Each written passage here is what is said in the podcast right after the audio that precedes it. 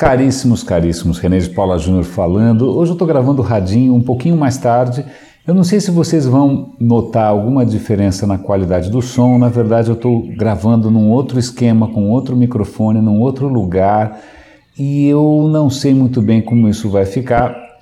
Normalmente eu, eu dou uma. Depois que a gravação está terminada, eu tento reduzir o ruído de fundo, tá? Vamos ver como é que é a acústica desse lugar aqui. Eu estou gravando um pouco mais tarde porque hoje de manhã eu fui a um evento que me é muito querido, que é o Encontro Local Web. É, é, o Encontro Local Web me é muito querido porque eu já trabalhei na Local Web, eu participei ativamente de vários encontros Local Web no Brasil inteiro e desde então, toda vez que tem um encontro Local Web aqui em São Paulo, eu passo lá basicamente para rever os amigos da empresa e também para rever amigos do mercado. E hoje eu fui de manhã e uma das palestras foi de uma empresa que eu admiro bastante, que eu acompanho também faz tempo e que por acaso eu também conheço as pessoas, que é a Livraria Cultura. Né, quem estava palestrando é o Sérgio Hertz, que é, é o filho do Pedro Hertz, que é um dos fundadores, e ele fez uma palestra cujo título era alguma coisa com Omnichannel, blá blá blá, mas na verdade ele estava contando os desafios né, de você ser um varejo, sobretudo um varejo de livros, como a Livraria Cultura, e foi uma palestra é, extremamente é, rica, transparente, honesta, né, sem enfeitar demais o peru, contando inclusive das dificuldades. A palestra foi inteira gravada e eu acho que está disponível online. Eu vou deixar aqui o link para vocês verem, vale super a pena, quer você trabalhe em e-commerce, quer você não trabalhe, mas eu acho bem inspirador. É, e até tem uma pergunta minha no final, não sei se, se, se eles estavam gravando ainda, não sei. Mas uma das coisas é, interessantes é justamente você ouvir alguém que responde por um negócio que tem sei lá quantas filiais no Brasil inteiro, não sei quantos funcionários. Os números são gigantes, né? Os números são muito grandes. Então você tem loja física, você tem loja online, é, é tem nossa projetos culturais. É muito bacana você ver alguém que está que, que tá pensando não só no digital, mas está pensando num negócio inteiro, um negócio bem sucedido, né? um negócio que envolve pessoas, que envolve parceiros. Então é um, é um, é um bom aprendizado até para a gente ver que nem tudo é só uma questão de tech. Né? Um, acho que uma das coisas legais como vocês podem ver, eu estou gravando num lugar que o telefone toca. Então eu interrompi, atendi, estou voltando, que acho que é uma coisa inédita aqui no Radinho.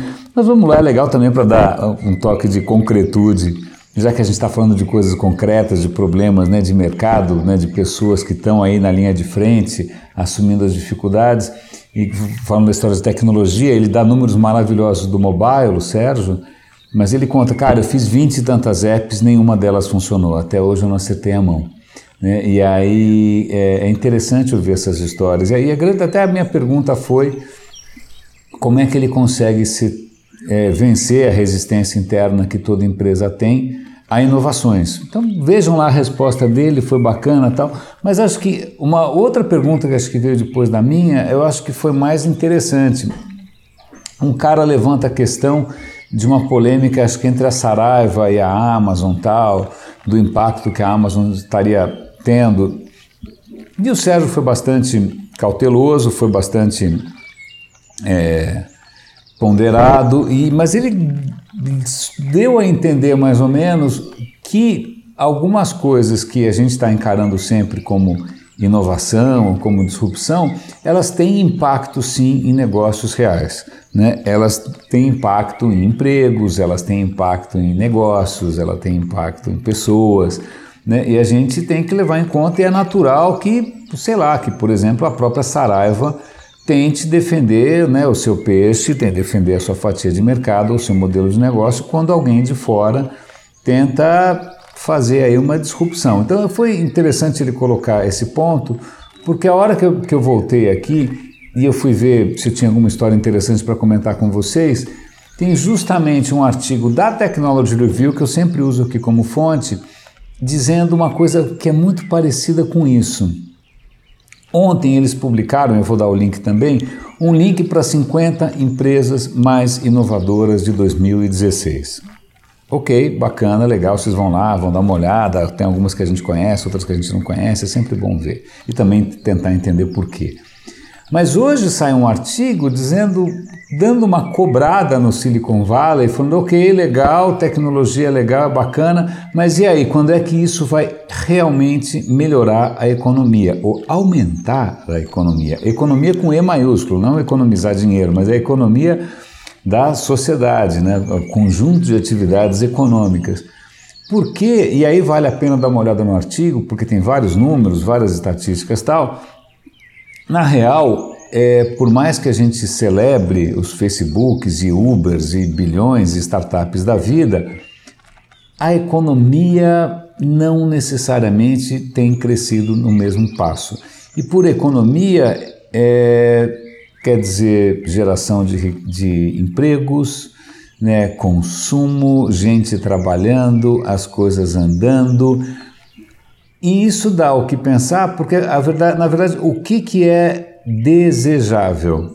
Né? Se a gente tem um sonho de futuro, o que, que é um sonho de futuro legal é, né, através da tecnologia? É que saia um novo iPhone, um novo Samsung que né, absolutamente disruptivo, mas que ninguém consiga comprar, ou que só meia dúzia consiga comprar, né, ou que saia um carro elétrico que também ninguém consegue comprar, ou que tenha. Né, ou, ou, ou será que a gente pensa num futuro em que as pessoas tenham sim condições de ter uma vida legal, uma vida decente, né? e não necessariamente ficar trabalhando de bico como motorista do Uber ou sei lá o que, dando aulinha de não sei do que para não ganhar não sei nada, ou então publicando conteúdo e ganhar um troco. Então, assim, como é que a gente é, concilia essa nossa fascinação pela questão técnica, tecnológica, inovadora, disruptiva, etc, etc, etc, com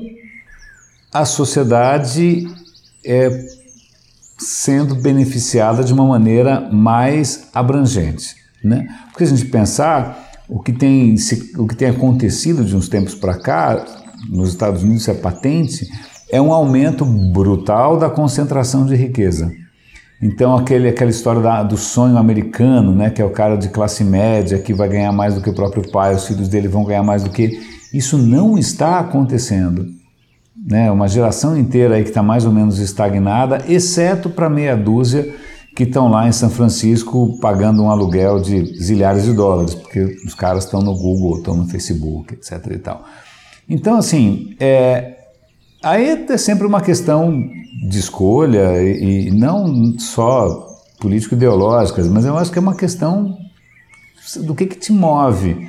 Né? Para mim, eu juro que me move mais a ideia de como é que você faz todo mundo prosperar, né, do que essa ideia meio é, competitiva, né, meio salve-se quem puder, de você sozinho ou, ou, meia dúzia de pessoas tirarem a sorte grande né, e poderem viver como príncipes. Então, é, deem, se, se vocês tentem assistir a palestra do Sérgio, acho que é bacana. É, eu estou dando link também é, para essa lista das 50 empresas mais inovadoras e também estou dando link para essa reportagem de hoje sobre quando que o Vale do Silício vai efetivamente tornar a economia mais robusta. Né, meus caros, é isso. Espero que a qualidade do áudio tenha ficado razoável. Desculpe pelo telefone no meio da, do, do, episódio. Amanhã acho que eu volto a gravar no esquema normal. Grande abraço, René de Paula Júnior falando, aqui no Radinho de Pilha.